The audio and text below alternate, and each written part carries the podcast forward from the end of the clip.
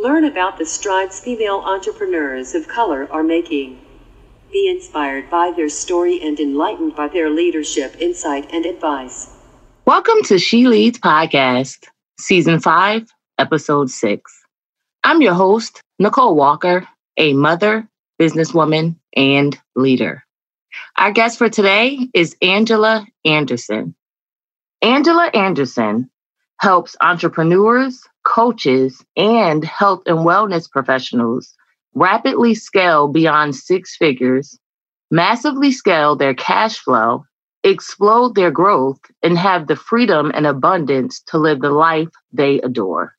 With over 20 years in personal development and entrepreneurship in the areas of subconscious mind reprogramming, health and fitness, and business, Angela shows her clients how change happens in their mind.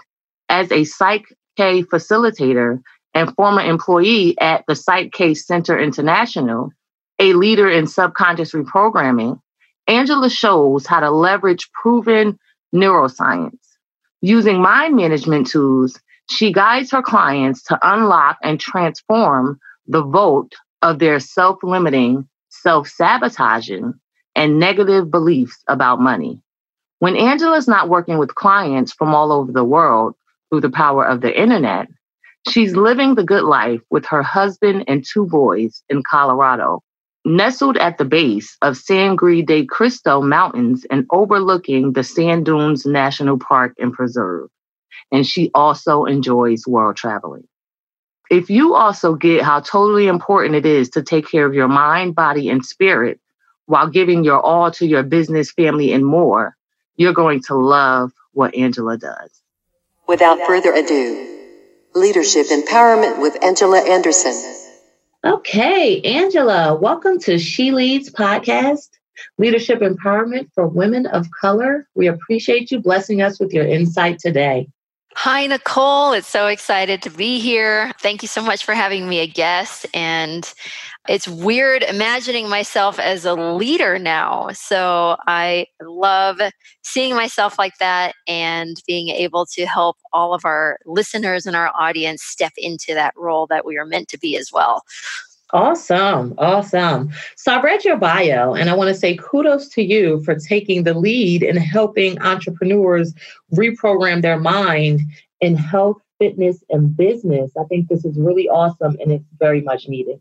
Thank you. Yes. And I I work with people of all kinds of color and really appreciate the opportunity to be on this specific focused podcast to speak specifically to some of the issues that women of color might have compared to uh, some other types of niches and subcultures that are out there in our society today. Okay, awesome. So, are you ready to talk about leadership? Yeah, absolutely. Okay, let's do it. So, I myself feel that every person is a leader in one shape or form, whether they realize it or not. Would you agree, Angela? I would agree. And I also think that most of us do not realize that we're leaders and we don't fully step into that role. Yes, I do agree with that as well. So, can you tell us why you feel this way? Because that, that has been my experience with my own self. And you know nicole we hear often of birth order types of things. So it could even start from the minute you're born if you're the middle child or the youngest child that we have certain characteristics that we take on subconsciously in order to best survive within our family community. And as the youngest child I, with a very alpha type older sister I was just used to being a follower, being told what to do, and being great at following instructions and just, you know, going down that path. And so I think that subconsciously, many of us are programmed to be leaders or followers and depending on birth order uh, depending on how the dynamics in your family the messages that you got. And then we go out into the world and we send signals to attract the types of people that we partner up with in a love relationship or the types of jobs we have or the types of endeavors that we pursue. And so sometimes it's like this nature versus nurture thing that we have until we get to this pivotal point in our lives where we realize that it is time for us to step up to embody our power whether you know for some of us the beginnings of that is becoming parents being a mother uh, having an event happen in your life where you need to you know get a backbone shall we say and where you need to really be the one to chair to champion your own cause Okay, thank you for that. I really enjoyed that. And I agree with you, right? That we take on characteristics subconsciously, whereby, like you said, because you were the youngest, you were a great follower. But I'll take that even further to say that to be a good leader, you have to also be a great follower. So, in essence, that was still leadership coming out at a young age there. And then I love how you said we send signals to attract the people to us because I definitely agree to this. And basically, that's in essence our like our tribe or our network like you said and we may be leading and not knowing like you said as well so thank you for that you're welcome. Yeah, it's, I think that, and I love that you said and validated, Nicole, that leading or that following is leading because without one, we can't have the other. You know, if yes. there were, if you didn't have folks that are also going to be standing with you to go with you, then you're not a leader. Yes, yes. And vice versa. Okay. So can you tell us when you realized you were a leader and what or who helped you to come to this realization? When I realized is when I was failing miserably with my business. and I, being like I said, I, I, led up to this as being the youngest child, being really good at following instructions.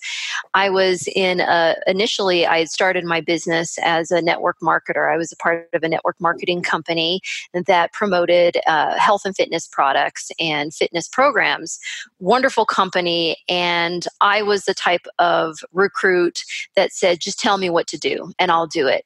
And I would. I gobbled up all the training and I gobbled gobbled up all of the advice and I took massive action, but I still wasn't reaching the levels of success that I was hoping for. I wasn't reaching the levels of success quick enough that I thought that I would. I was comparing myself to people around me. Mm-hmm. And I realized that I needed to step into my own power. And yes, it is important to take information, but it's also important to embody it and make it your own and really step up to the forefront and stop hiding behind the ideas of others. So it wasn't until after six years of doing this and having a business and trying everything and failing and spending money like mad on coaches and training and, and learning all these things. I realized that I needed to become a leader, and it's very subtle. Mm. It can be very subtle. Like even now, now that I am a leader, and now that I said, you know what, I'm going to stop. I'm going to stop and I'm going to think about what do I want to do? What feels right? What's in alignment with me? How do I want to take action based on all of the training and knowledge and information that I've, you know, got for free, uh, that I've paid for, you know, so and so on and so forth is what do I want to do? And now that I'm a leader, it's just, it's this knowing that I haven't ever had before in my soul and in my being. Mm. And how that comes out, Nicole, is in a confidence that is rooted in something so much deeper than the numbers in my bank account, than the amount of clients that I have scheduled on my calendar. It is feeling powerful to the point that when I'm in social situations, and if no one there the whole time asks me what I do for a living, it doesn't mean anything to me. I don't feel devalued as a human, you know. Whereas, you know, it's interesting because I'm in social situations a lot with my husband and, and just different things that we do. And a lot of people kind of glob on to what he does. He's mm. actually more extroverted. He's more of that natural leader. And the position that he does, he's a he's a county commissioner, is very interesting to people. So mm. most of the time he takes the stage. I don't care. mm-hmm, mm-hmm.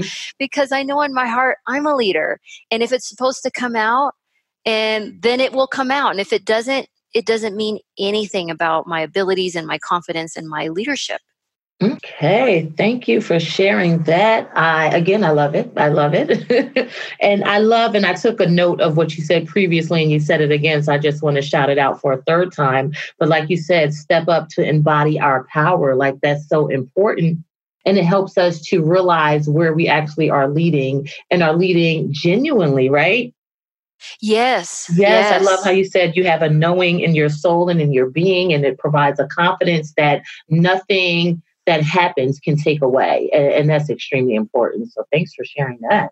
Mm-hmm. Okay. So in my upcoming book, The Code of Leadership, the if then process, I outline my experiences and lessons that have helped me to become a better leader with the intention of helping others do the same.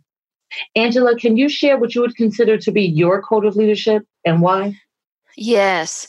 So I wrote down five characteristics of a code of leadership that I follow. And it wasn't something that I was taught or told. Maybe I was taught, maybe I was told, but most of the time, the things that we're doing on a conscious level just kind of go in one ear and out the other. Mm-hmm, mm-hmm. so, the first thing that I really, when I sat down to think about this, was filling myself up first. Mm-hmm. Okay, now I was formerly a health and fitness professional. I owned a studio here in Southern Colorado, and I also had an online business. And I was committed to my own fitness workouts. I didn't use my classes for my own personal workout a lot of fitness instructors that are teaching 10 15 times a week it's very difficult for them to take care of their own body mind and soul while you're in professions like that and we can also stretch this across many different kinds of professions is that we forget to invest in ourselves and that is number one on my list is and for me it's the most selfless thing that i can do by being this kind of focused on myself is investing in myself taking care of my mind body and spirit and my physical reality, my physical body, my physical world, keeping my house clean, cooking, you know, keeping things organized meditation doing uh, you know my food working on my on my own health. The second thing that is important is to maintain my vision. And what I mean by vision is it's not all about me and like, uh, well, I need a new car in two years kind of vision, or, you know, I'm going to invest in another rental property kind of vision. It's that vision that is outside of me of what my work does in direct connection to make the world a better place, mm. to help people be happier, to help them be healthier, to help them get what they want. Because if it, in that code of leadership, if I don't have a bigger vision beyond my own material, physical needs, then I'm going to fizzle out. I'm not going to have the longevity, the creativity, and the focus that I need in order to really make this thing go. Okay. And then I've got transparency. This is so important to me, Nicole. When I make a mistake, I say that I'm wrong you know sometimes it's difficult to realize that we've made a mistake. Mm-hmm. it could be even more difficult to say wow i'm wrong. Mm-hmm. i'm wrong in this and to admit my flaws. But i think it's really important in leadership because it helps people take a step closer to you mm-hmm. and it builds team and it builds connection. Another code of ethics code of leadership that i follow is working with the team. Stop being a lone wolf if you need help with mm-hmm. your finances, get a bookkeeper. You know, if you need help with your marketing, get a PR person to help you. If you need help with your copywriting, with your messaging, you know, and so for the most part, day in and day out, it really is just me over here, but I have a team of subcontractors that are there on standby that I hire when I need things to get done. Mm-hmm. And the very last thing is evaluating is when you have this big vision, break it down into practical steps. What do I need to achieve in three months? What do I want to see things? How do I want to see it in a year, in three years from now?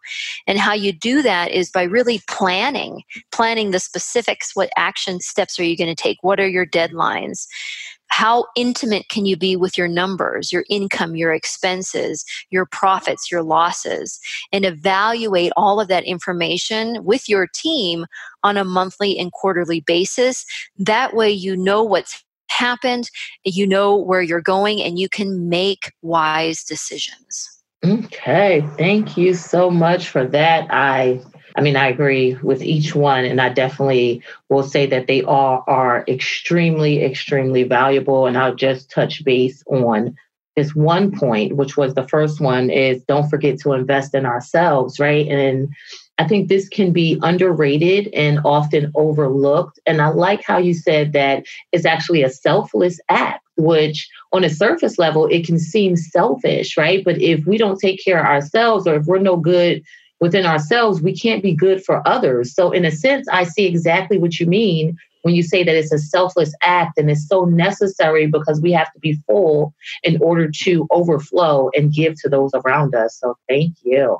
Yes, and I remember Nicole, and I, am not sure if you if you breastfed your son when he was born. You did, yeah. yeah. So the, here's a perfect example of that. Of a lot of us mothers who breastfed is, I remember the first time my son did the projectile vomit, mm, mm. or you know, and I ate chocolate and oh, wow. I was a first time okay. mom, and I realized, and I read all over the place that, yeah, you can't eat chocolate with a newborn. It's just not a good idea. Mm. And so it's taking care of yourself. I changed my diet so that my son would be more at ease coming into his body in the world and not have so many digestion problems. Mm. And as a result, I felt clearer. I felt more clear headed. I lost the baby weight with a little more ease.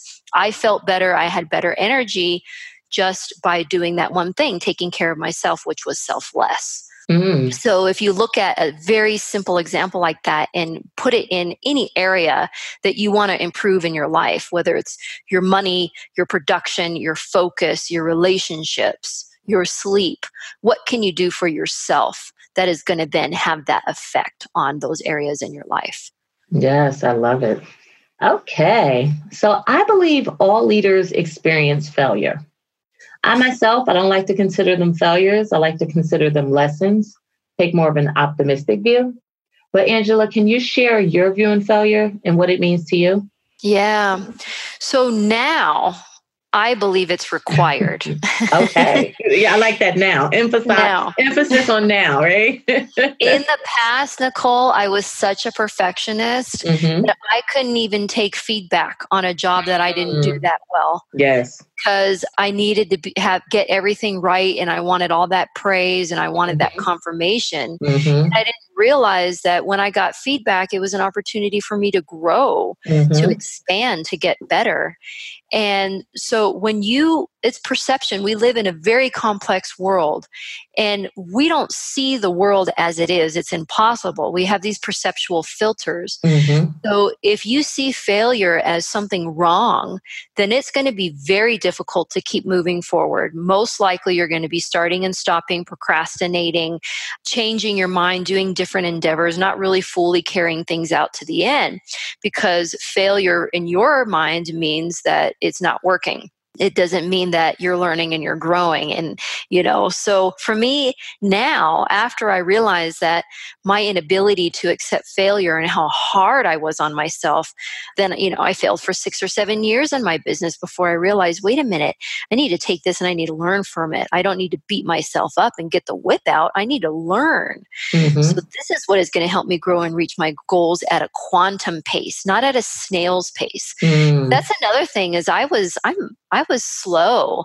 very you know, I thought I was easy to teach because I was like, just tell me what to do and I would do it. But at the same time, I was also resisting it a lot because of my perfectionism and inability mm. to accept failure. Okay, thanks for that. I can definitely relate. I am a recovering perfectionist as well. So I understand exactly what you mean. Now, you've touched on a topic that I'm going to ask you just to elaborate a little more for those that may need it, right? You said that we all see through perceptional filters, right? And I totally agree with you and do agree that these jade or shape the way we view things. But can you just talk a little more about that for those that may need something a little deeper? Yeah. So we don't see the world as it is. It's actually quite impossible to do that. There really is no black and white. Now, the collective consciousness as a whole has decided that you know a tree is a tree and the sky is a sky and so we use language in order to define the world around us and then at an early age we're programmed to say okay well when it's really cold outside you know like you think about people's perceptions about cold. I'm married to someone who is of norwegian background. He loves it when it's cold. Mm. i'm in pain. And it's perception. It really is nicole because after being around him and being around someone who enjoys the cold and just puts on another layer or uh, sees the good in it I have been able to change. I've been able to change something that seemed like a physical black and white issue to something that is now more more malleable. And so when you start to break open and look around the world and realize, you know, and one thing that'll do it for you is just traveling outside of your own country mm-hmm. and going someplace and seeing just how different people look at things. In India, you eat with your, in southern India, you eat with your right hand. They, they don't use forks or, or spoons and you wash your rear after you go to the restroom with your left hand. Mm. So you would never eat with your left hand. If you're lefty, you're kind of hurting a little bit. I'm a lefty, so I'm listening like, okay. My husband's a lefty too, and he really, I mean, he got the stink eye when he would go with for the food with his left hand. Oh wow. Right? And it's because they look at it as a black and white thing, but it's just yes. perception, mm-hmm. right? We don't have any problem with it at all we don't we don't have this dirty feeling whenever we're you know picking something up when eating putting it in our mouths with our left hand so there's a million situations every single thing in life really is based on what you've been taught mm-hmm. what you've mm-hmm. been programmed by your community by your parents by the culture you live in by the country that we grow up in and you can change that uh, mm. look at people who drive on the left side of the road. That is one way to, if you want to flip your perception around about driving and paying attention on the road, just go to a country and rent a car and drive on the other side. yes, yes. yeah. And it goes back to when you're struggling with something, you can stop and ask yourself, how could I see this different?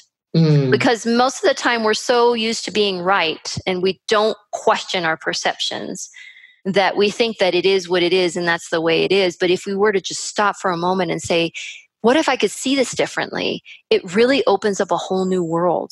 And that's what's so fun about being around different kinds of people because they show us different ways to see the world. And that's why so many of us were like, ah, oh, you know, family, it's a blessing and a curse.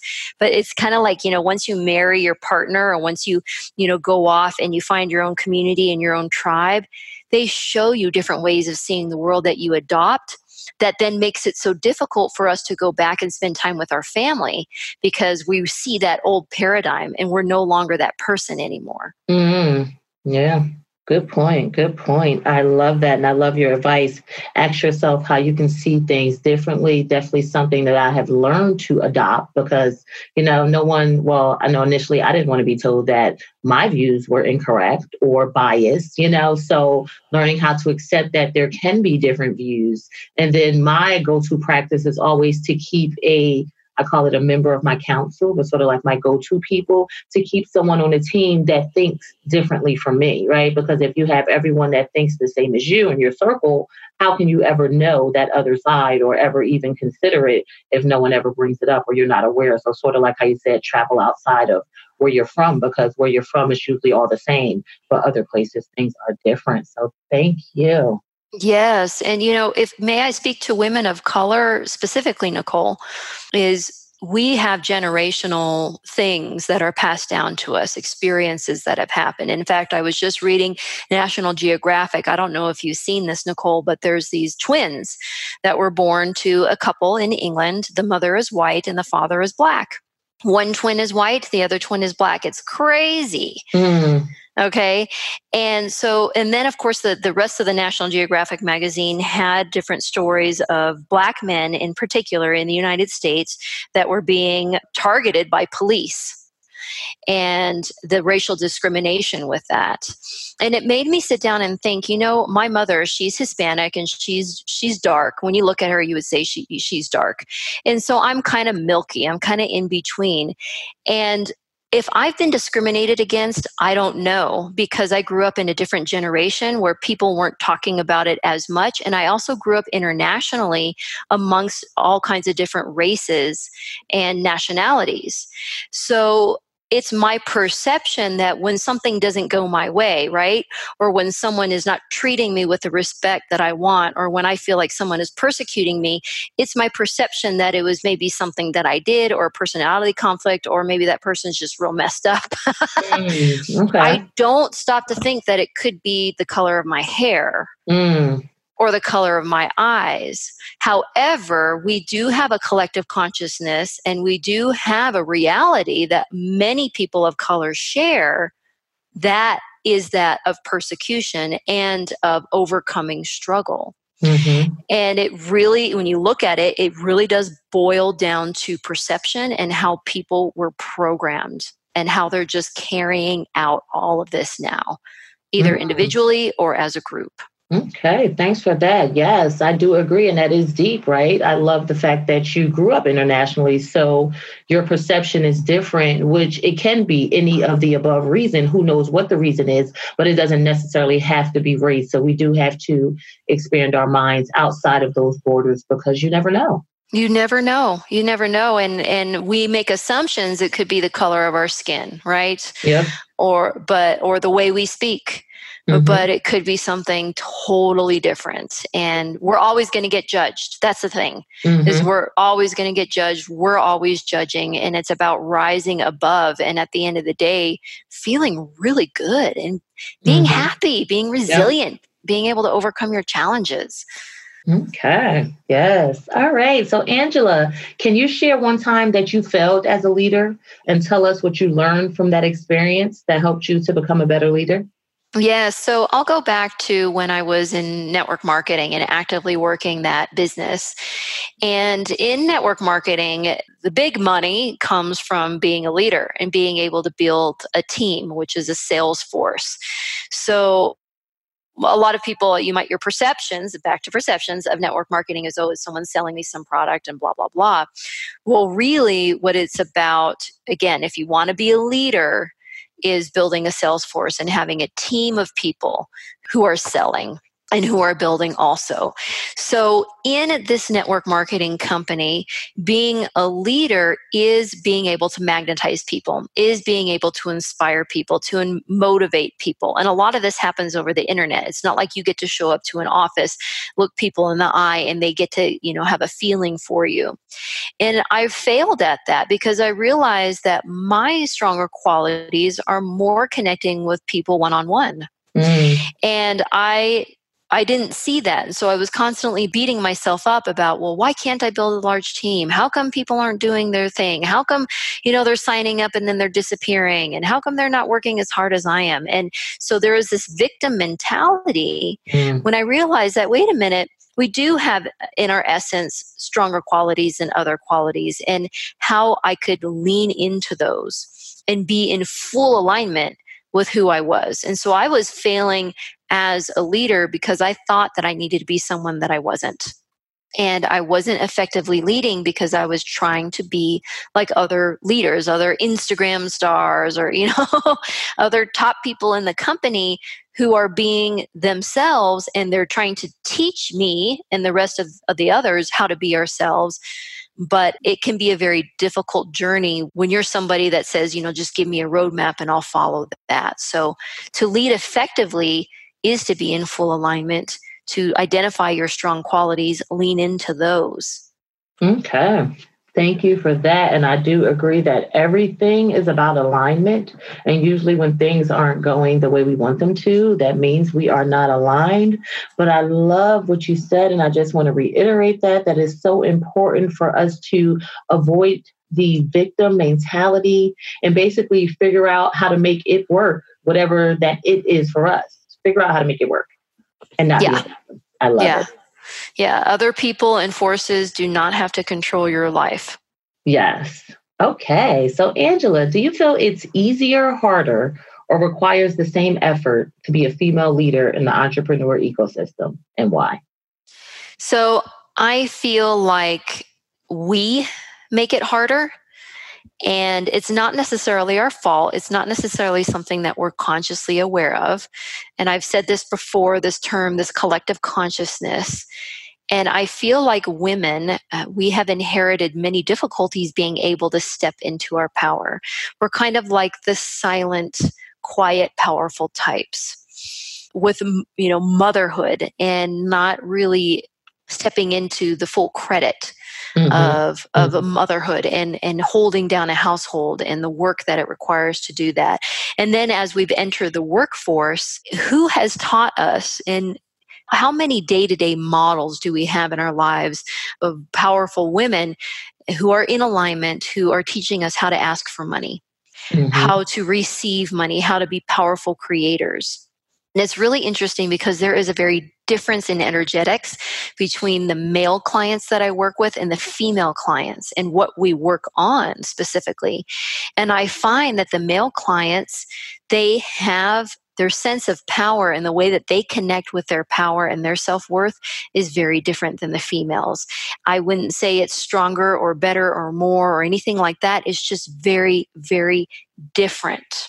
So I do think it's harder for women because I think that we have grown up with a specific female set of beliefs that are embedded in our subconscious minds that we don't realize are sabotaging our ability to step into leadership roles and embody these aspects of leadership that men are doing. And it's simply it's not any more difficult to change and to step to embody that the difficult part is the the awareness of it of oh i'm doing this to myself mm. okay. oh i've been carrying this around for a long time mm-hmm, mm-hmm.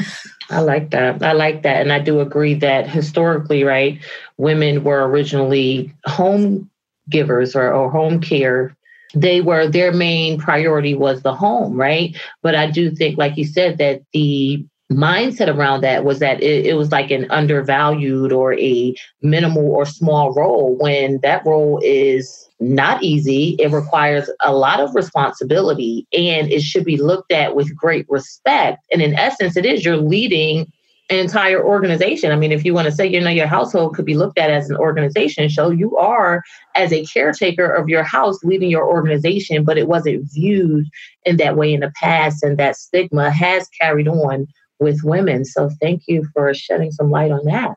Yeah, yeah. And then, you know, the war happened and women went to work because the men were all gone. And it, we have been slowly slowly on the uprise and i just think that there's always more to uncover within our being mm-hmm. on how we're holding ourselves back and how we can overcome those things and it's actually more it's easier and simpler than you think okay thank you and i'm glad to see that things are changing and these stigmas are being shed and you know we are stepping up to our confidence and our power more and more every day so yeah, and you know, I don't know, Nicole. Are you are you following any of the politics and the folks that are running for the Democratic nomination for president in 2020? Well, you know, I don't want to answer that because I don't want to get crucified. I'm not really. all I say politics, so to say, but go ahead, carry on. All I have to say is there are so many women up there that I love. Okay. And it's just super exciting. Good, good. Well, yeah. now you made me want to go follow. So maybe I'll have to take a peek because I do need to be more abreast of. And there's women of color, and I love it. Okay. Yeah, people of color and uh, different backgrounds. It's just it's it's it gives me goosebumps to see where where we're headed um, in terms of our diversity and our perspectives, and how we're trying to lead each other and make the world a better place. Yes. Okay. All right. So productivity is a hot topic right now, as it should be. Many people want to know how to do more with less and be efficient. As a successful leader, this is a must. Angela, do you have any productivity tips to share with our listeners? Oh, yes. And this doesn't sound very sexy, but it's pretty amazing. you got to plan, girlfriend. You've got to plan. Mm-hmm. Okay. That's how you get stuff done. If you're in that campus, oh, I wish I could do that. You know, how many people do you see that are like, oh, I wish I could do that? Or, oh, you got a new car. I wish I could have that. Oh, you went on European vacation. Wish I could do that. Girl, you can have all of that. You've just got to plan it. Okay. Mm-hmm. And what I mean by that is, you know, people automatically have in their mind, like, say, for example, a big purchase, you know, some kind of vacation. Well, if you don't find out how much it's going to cost, if you're too scared to just go find out how much plane tickets and, you know, whatever else is going to cost, then how are you going to really take steps forward to make it happen? You got to get over the fear of what it's going to take to get what you want. Go out find out how much it's going to cost. Find out the steps that you need to take to make it happen and then put together that hey in a month i'm to i'm to have this accomplished towards my goal and you know specifically in terms of productivity getting things done i love using a calendar. And in the evening, not right before I go to bed because that's not too relaxing, but in the evening, kind of like after dinner, I look and see what's going on in my calendar for the following day, for the following week. I look at the things that I want to accomplish and I start writing things in on when I'm going to, you know, the tasks that I need to get done to begin to move me towards my goals. And it's really nice to do that because then you're not up in the middle of the night thinking about the things you need to do because mm-hmm, mm-hmm. you've already kind of outlined it and then and the next thing that i do is i review my calendar and what i my bullet points and what i need to get done that day. And i'll be honest is in the beginning you're going to find when you start doing this that you're putting more on your plate than anyone can humanly accomplish in a mm-hmm. day. Guilty guilty. Right? Yes so you're going to learn a lot about yourself and um, the perfectionism and the high expectations that you have and why you don't always um, get anywhere because of the overwhelm. So if we chunk it down to bite-sized pieces that is how you can have increase your productivity. Decide what you want plan it out use a calendar system keep it simple and keep focused and keep your eye on it. And then like literally nicole monday through thursday i do that and then I walk away and I don't check things until Sunday evening because it's really important that when you step away and you take a break, you actually have a real break and you mm-hmm. have a mm-hmm. mental break from all mm-hmm. of the mm-hmm. stuff too. Okay, thank you for that. I love those tips and I especially love your last tip was learn how to step away and take a mental break, right? Because how can you restore yourself? How can you rejuvenate yourself if you don't take those breaks to to give yourself the calm you need to be as sharp as you need in the future. So thank you. Mm-hmm. Okay. So, Angela, can you share an experience that blessed your leadership and tell us about the outcome or the takeaway that you learned? Oh, yeah. So, you know, I think that leadership is also a shedding of the ego, Nicole. And I remember when I was teaching fitness classes, one of the formats that I offered was Zumba Fitness. And I would also do performances and things around town for fundraisers and shows and community events. And it took some years to shed some ego. I don't, you know, dancers can be kind of dancing queens and things like that, little divas. And I remember towards, oh, I don't know, three or four years into doing this, uh, performing and stuff, I I stopped being front and center. I started taking the back row all the way to the corner and letting my students take the lead. And one of the most wonderful blessings that I received as a leader and confirmation that I was on the right path was from a community member saying, you know what? That is a sign of a true leader of stepping back and letting your students have the limelight limelight mm-hmm. that was really mm-hmm. amazing an amazing performance and you know that goes back to perfectionism i knew all the moves i executed them with precision you know i was a great performer had the smile on my face the whole time my students weren't necessarily you know 100% on point it didn't matter though because it was mm-hmm. about them mm-hmm. and so that felt really amazing Okay, thanks for that. I love that. And I think that goes back to the confidence aspect that you talked about that you grew into, right? Because I feel like a lot of leaders fall short in this area where they feel like if they allow a subordinate, so to say, to shine, that it takes away from them, when in all reality, it actually makes you look better because you are giving that person the floor and allowing them to grow and to develop their leadership skills as well. Yeah, yeah. I love how you put that, Nicole. It's true. Thank you. Okay, so Angela, can you offer our listeners the best advice you have as a leader or have ever received from a leader and tell us how you've implemented it into your life? Yeah, I think the best advice is unspoken. In that if you can actually be in the physical presence of someone that you perceive as a leader, the 95% of all communication that you're going to receive that is going to be transmitted to you is going to be nonverbal. You are going to pick up on their posture. You're going to pick up on the tone of their voice. You're going to pick up on how they handle challenges, how they are in alignment with themselves and their vision.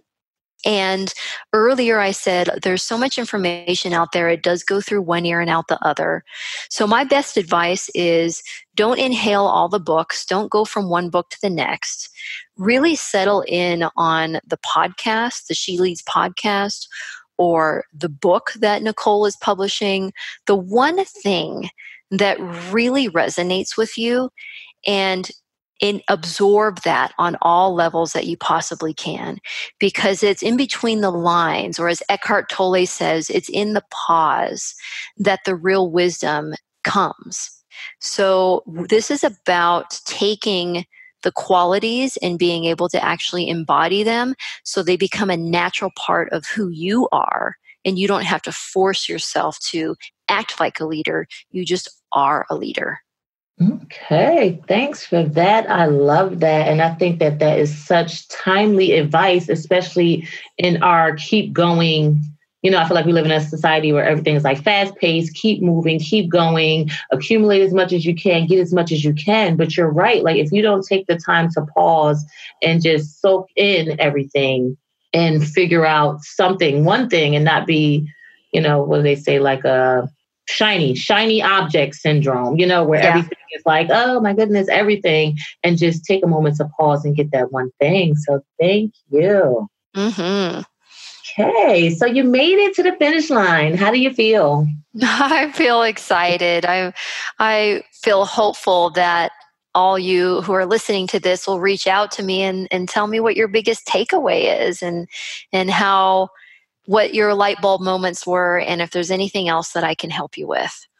Okay. All right. So, Angela, I want to thank you again for being our guest on She Leads podcast, Leadership Empowerment for Women of Color. But before we part, do you want to give our listeners your contact information or mention any events, products, services, and or ventures that they would benefit from knowing about? Yeah, definitely. So go to my website. It's angelaanderson.life, and my last name is spelled S-O-N, angelaanderson.life.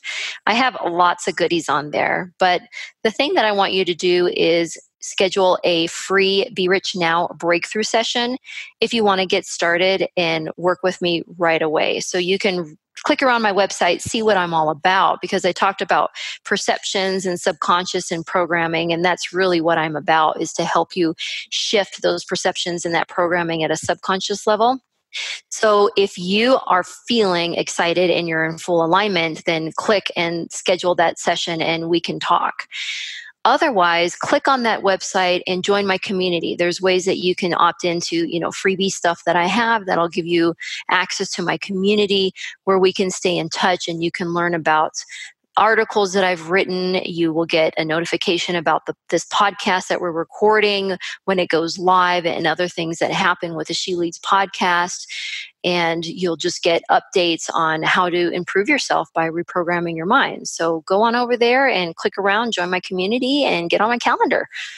Okay. Well, thank you again, Angela. We appreciate your insight today. Thank you, Nicole. And thank you, She Leads Podcast.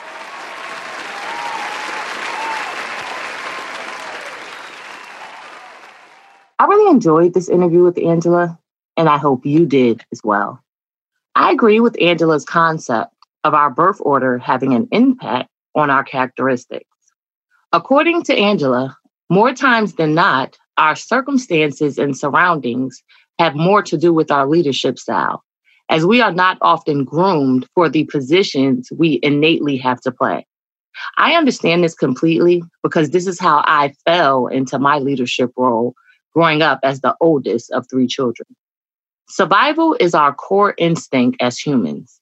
Consequently, we do what we have to do with what is presented to us. When we accept who we are and figure out how to maximize our position, we win. A quote by Toni Morrison reads Freeing yourself was one thing, claiming ownership of that freed self was another. I admire Angela's experience of growing up internationally and being immersed in diversity. Not having racism in the forefront of your mind as a person of color is a gift. This experience gives Angela a different perspective of people, which impacts how she views her life experiences.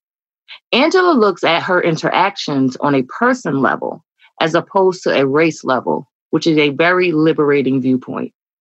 I agree that interactions are individual and speak more to the limitations of each person which should not be attributed to race. Angela's upbringing allows her to have a neutral viewpoint, which is necessary to rise above the stigmatism of racism. When we learn to focus on the behavior while not equating it to our color, we avoid classifying ourselves and others by color. A quote by Joni Eareckson Tada reads Perspective is everything when you are experiencing the challenges of life. I can relate to Angela's struggles with accepting feedback as I experienced the same. When we only desire praise and confirmation from others, it's hard to be receptive to growth opportunities. Focusing only on receiving accolades blocks the opportunity to learn about our areas of improvement. As with Angela, I would beat myself up when things did not go as planned, as opposed to learning from the experience and moving on with my new knowledge. It is imperative that we stop viewing failure as negative and embrace the new insight received to grow and expand. When we have pity parties about our failures, we are distracting ourselves from moving beyond our failures to reach our goals. The longer we sulk, the longer it takes to get where we are supposed to be. A quote by Jack Canfield reads I am welcoming, appreciating, and using the feedback I get as I accept it as a valuable gift. Nicole Walker's takeaway for this week. Angela mentioned the importance of having confidence in ourselves and our decisions. As Angela mentioned, we must speak up and take action if we want to be successful. This is an area that I struggle with because I've had the tendency to hide, which stops my shine. I will make it my business to become so comfortable with myself and my abilities so I can speak up more often and take action more swiftly. I need to exercise my confidence muscle as I know this is required to reach the levels of success that I aim to acquire. A quote by Arthur Ashe reads One important key to success is self confidence. An important key to self confidence is preparation. And now we have Nicole Walker's Leadership Challenge of the Week. My leadership challenge for you would be to think about the one thing that you can take away from this episode and adopt into your life. I know it's hard to absorb too much information at one time, and it's even harder to try and implement too many changes at once. When I attend a training or listen to podcasts, I aim to walk away with at least one thing that stuck out to me and one way that I can change as a result. I challenge you to do the same. Don't forget to subscribe to She Leads Podcast for first access to future episodes. And also like and share this episode of She Leads Podcast entitled Step Up to embody your power with Angela Anderson. Thanks. And until next time, be empowered and empower on.